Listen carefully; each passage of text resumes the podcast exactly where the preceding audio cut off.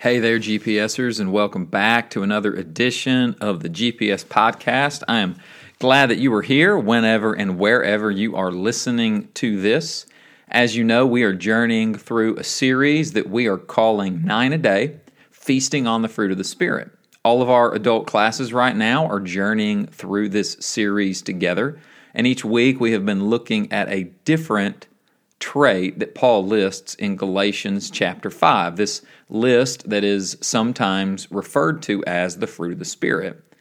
What Paul is describing there is the kind of life that will be produced and that will result when we are connected to the Spirit of God and the life of God. The imagery of fruit is a reminder that this is something that God does in us and through us as we stay connected to the vine, to use an image from the ministry of Jesus. And today, what I want us to do is I want us to look at a particular teaching in the ministry of Jesus that helps us to understand better our trait for this week, and that is the trait of goodness, this virtue that Paul lists as a part of this fruit of the Spirit that he describes. So, if you have your Bible, I want us to look at actually two passages that go together and that give us some insight from the teaching of Jesus about what goodness actually means and what goodness is all about for a disciple of Jesus.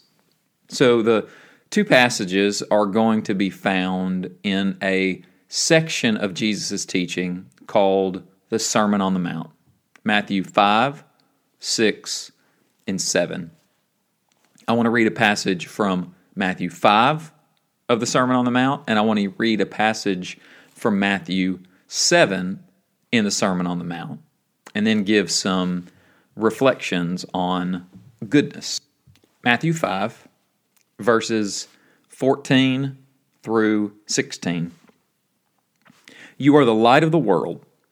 A city built on a hill cannot be hidden. For no one, after lighting a lamp, puts it under the bushel basket, but on the lampstand, and it gives light to all in the house. In the same way, let your light shine before others so that they may see your good works and give glory to your Father in heaven. In the second passage from Matthew chapter 7, starting in verse 15. Beware of false prophets who come to you in sheep's clothing, but inwardly are ravenous wolves. You will know them by their fruits. Are grapes gathered from thorns, or figs from thistles? In the same way, every good tree bears good fruit, but the bad tree bears bad fruit. A good tree cannot bear bad fruit, nor can a bad tree bear good fruit. Every tree that does not bear good fruit is cut down and thrown into the fire. Thus, you will know them by their fruits. When I was in middle school, I had a situation that at the time was terrifying and intimidating. Later, many years later, it would become amusing, but as is often the case when a moment is happening, it is hard to see the amusement in it. And that's especially true in middle school. And that's especially true of this particular thing that happened to me. One day I was sitting in class with my classmates. We were listening to a lecture by our teacher of that class. We were all busy taking our notes when the next thing we knew, there was a knock on the classroom door. The door opened, and standing there was our vice principal. Our vice principal was a very large, broad shouldered man with a deep black beard that ran down the sides of his face. He had a red hue to his skin, like it was slightly burnt at all times. And his stature and his demeanor was together this very intimidating presence. And his intimidating presence was met by the fact that he was also known around school as the, the disciplinary of the two principals, the main principal and him, the vice principal. And so on this particular day, I was especially scared and concerned when he opened the classroom door and he summoned me out of the room. He asked our teacher if he could borrow me for a few minutes. And at this point, if you've ever been called to the principal's office, which I was in my day, a fair share, or if you have ever been on the verge of getting into any kind of trouble, you know that moment where your name gets called, where you get called to the principal's office, or where you see those flashing lights in the distance that may or may not be for you. Your mind immediately begins racing. And you begin recounting all of the things that you might have possibly done that would cause you to get into trouble. And so, as I closed my folder and began to walk towards the principal and the door, I began recounting in my head all of the things that I might have been doing or not doing in order to get summoned out of the middle of this class lecture. I walk out into the hallway with our vice principal, and he asks me to come with him to my locker. And we walk down the long hallway of our middle school with his feet tapping on the floor sharply. We get in front of my locker, and he asks me to open the locker. And so I look at my locker, and from the outside, it looks totally normal. It's this shiny gray locker with my serial number written on the top of it. And then there at the bottom was a lock that I turned the combination quickly and opened the door. And I opened the door to a very messy locker and he asked me to empty my locker out.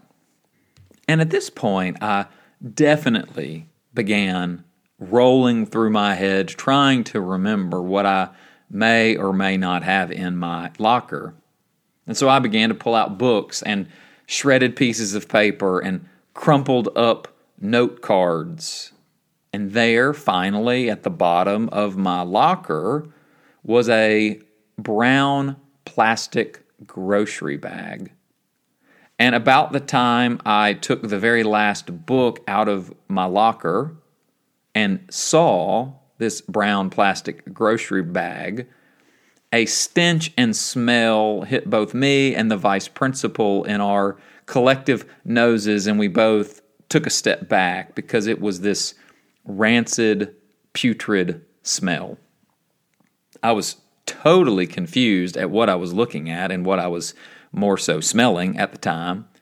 And so, with two fingers, I slowly plucked the grocery bag out of my locker and dropped it onto the floor. And as I dropped it onto the floor, the top opened up just a bit, and there in the bag, I saw what was causing the smell.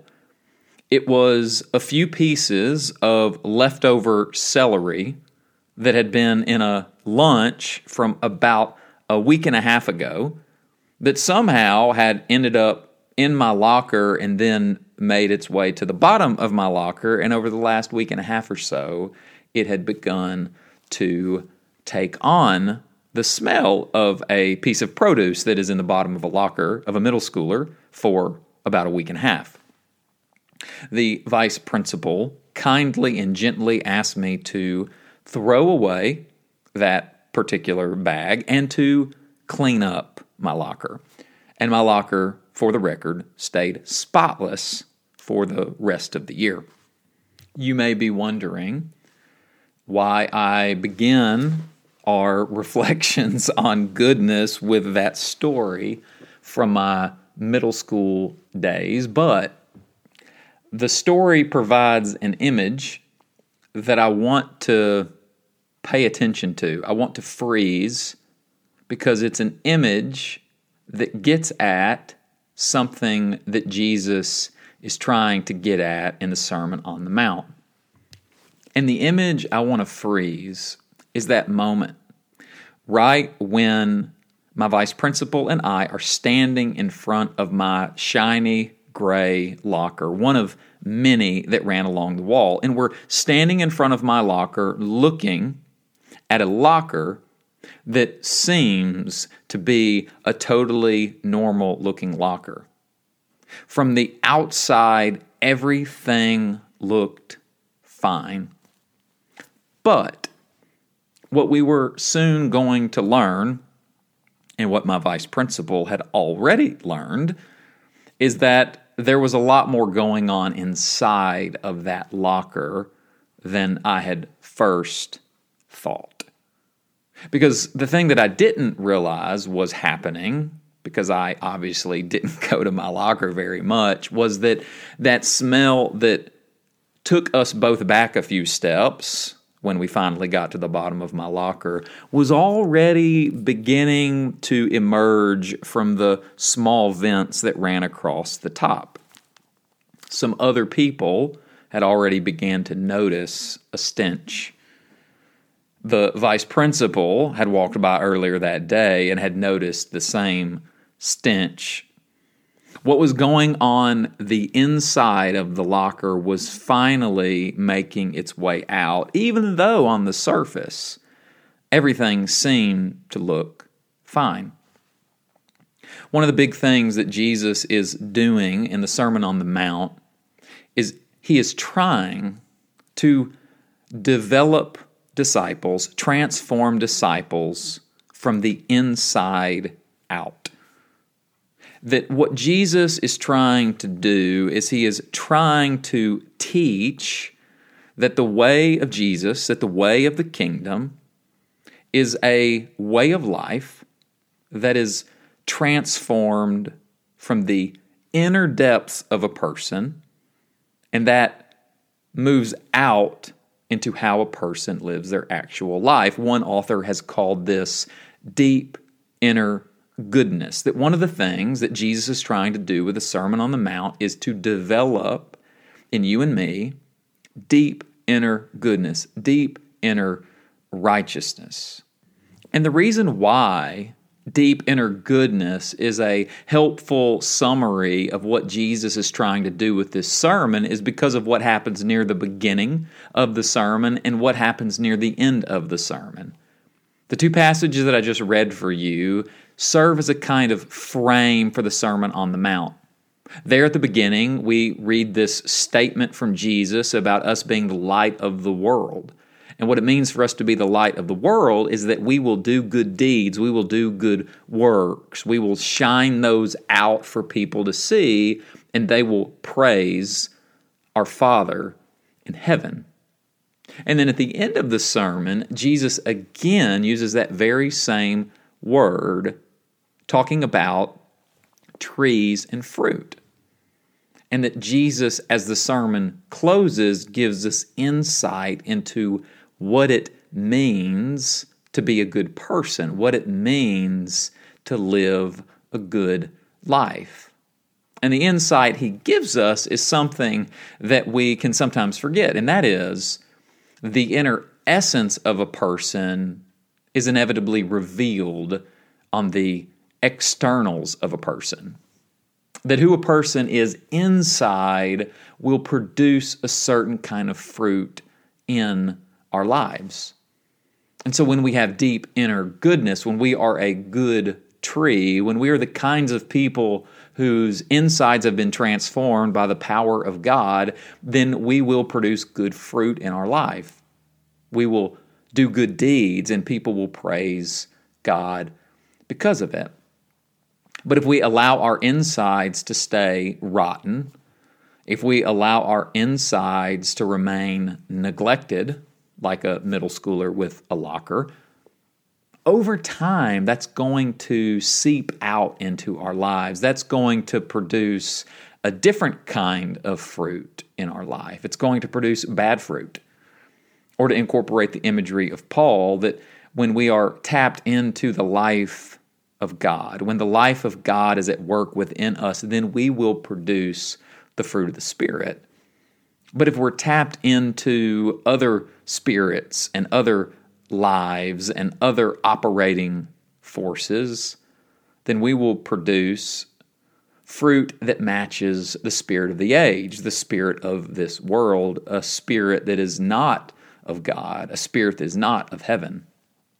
And so Jesus is, is trying in this sermon with this frame of goodness. He starts by referencing good deeds and he ends again by reminding us of the importance of producing good fruit. The thing that Jesus is trying to get at, that he frames this sermon with, is, is a vision of what a good life is.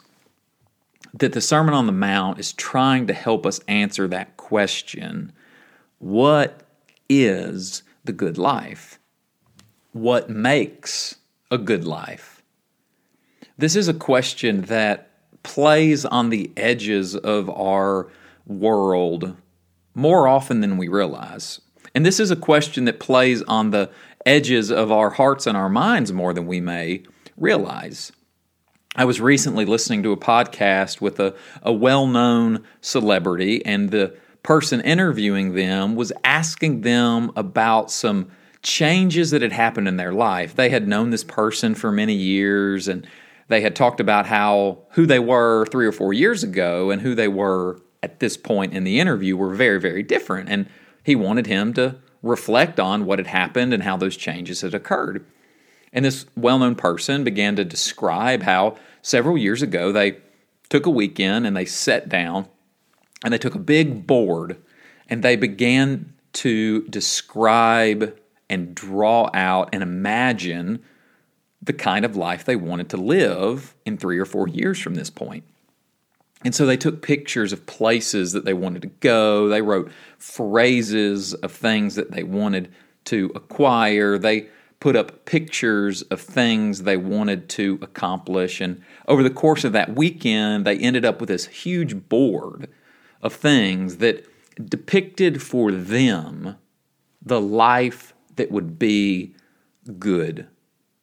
They put together this vision of what a good life would be for them.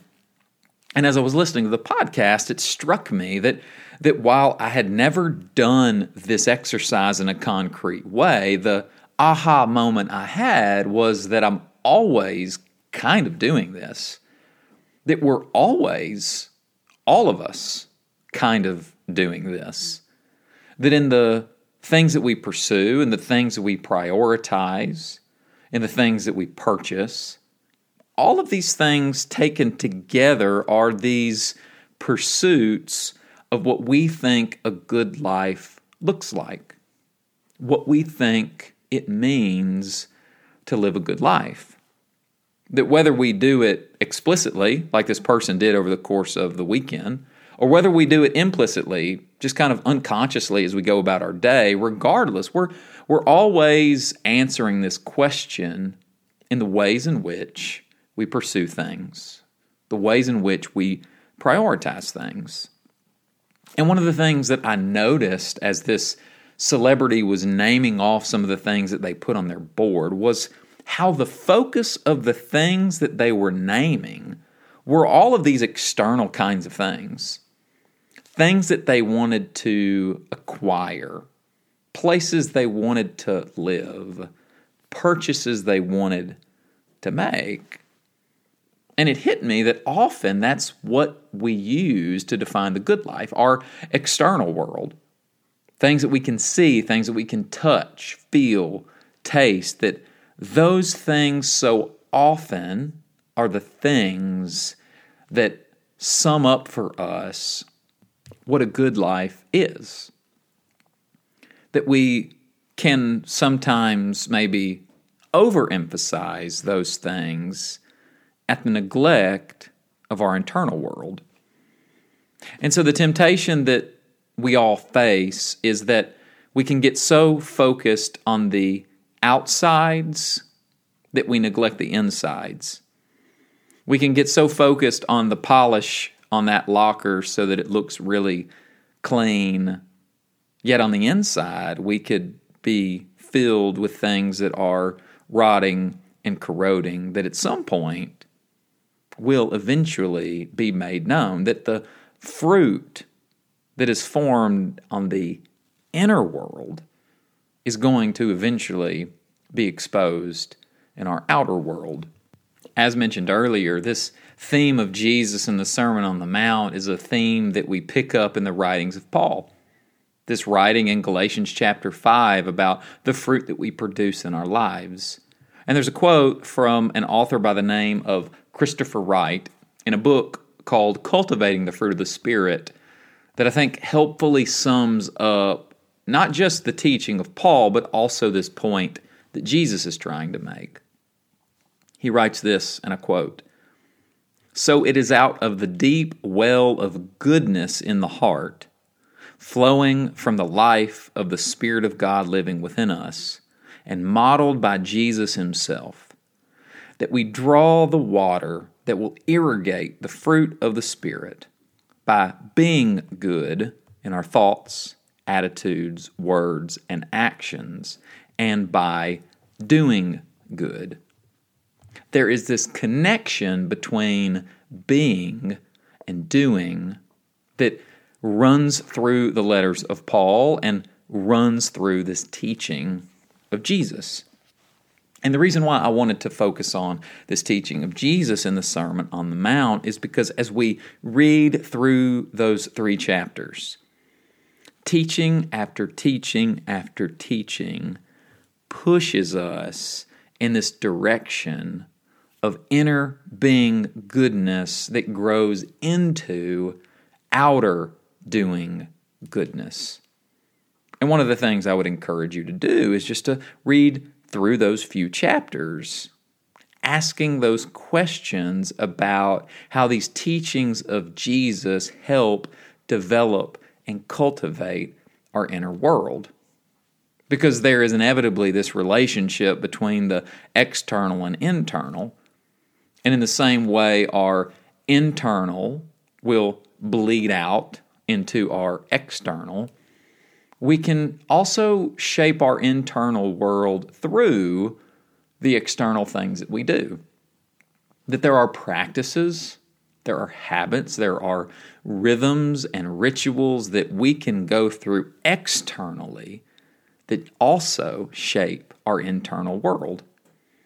And so, teaching after teaching in the Sermon on the Mount, Jesus is giving these practices, these priorities of disciples that can help them be transformed from the inside out.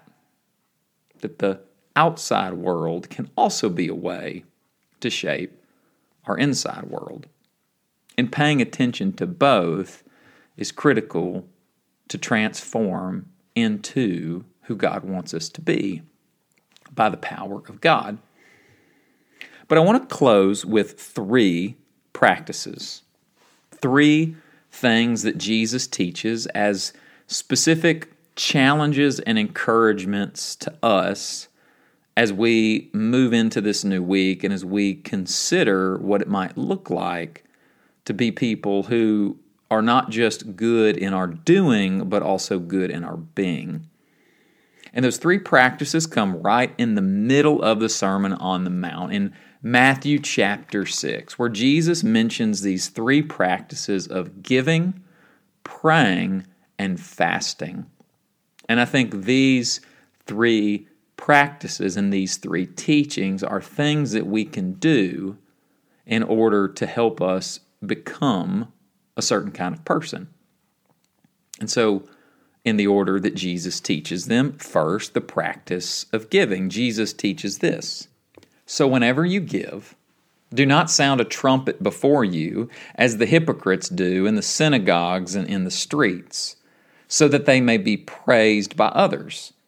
Truly, I tell you, they have received their reward.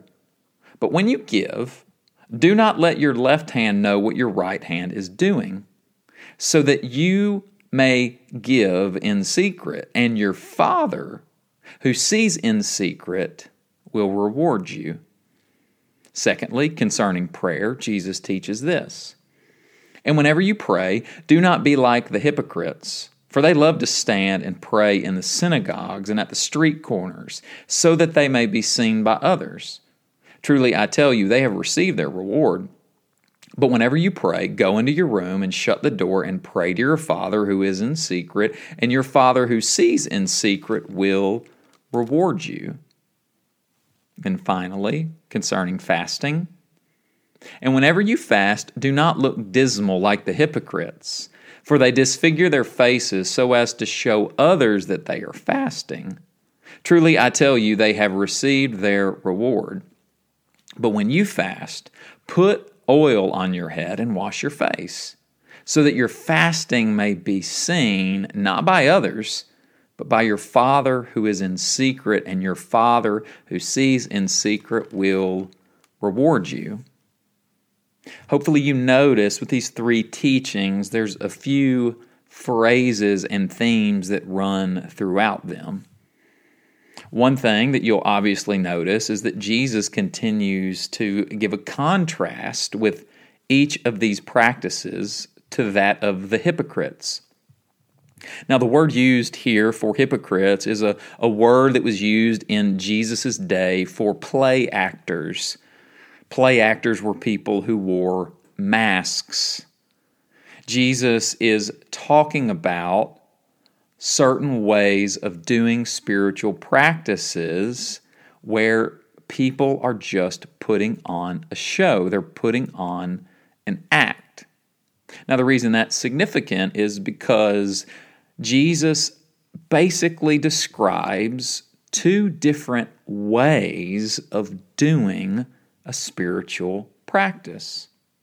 There's one way of doing it where you're basically just putting on a show. You're doing something with the intent of being seen. And where does intent happen? Intent happens internally.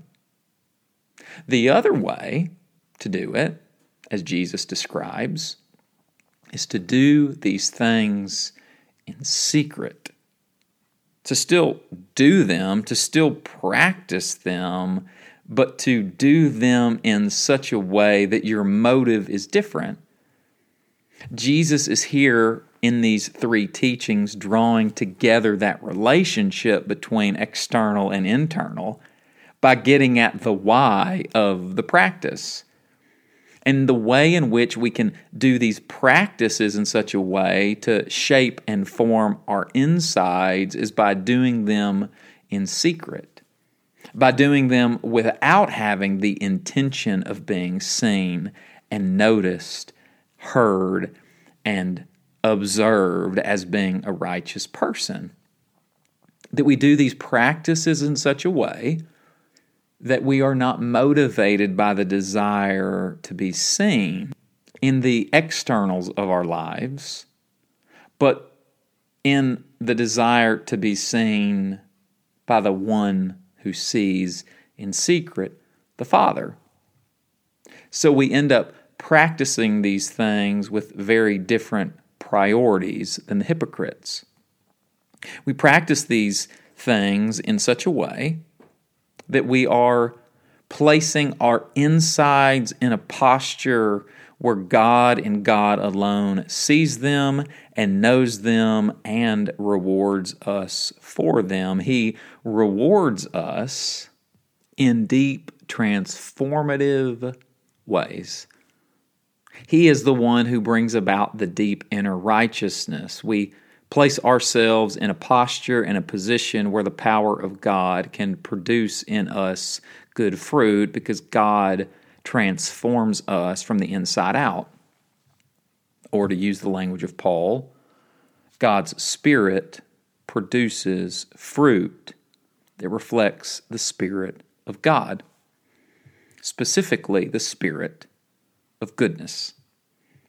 And so this week, yes, I encourage you read the Sermon on the Mount with this eye, with the question of what is Jesus teaching me about the good life. But also, I want to challenge you this week to pick one of these practices, to pick one of these habits and rituals and rhythms that Jesus offers, and to do it in secret, to do it seeking no reward, to do it trusting that God will see you and that God will do an inner work in you that will produce a different kind of fruit in you. That Jesus is giving us these pathways, He's giving us this guidance because Jesus wants us to live a good life. Because Jesus, as he says at the beginning of the sermon, wants us to do good deeds so that people will see them and praise the Father in heaven, who is the one who rewards us and transforms us and turns us into a certain kind of people in the world, people who produce the fruit of the Spirit.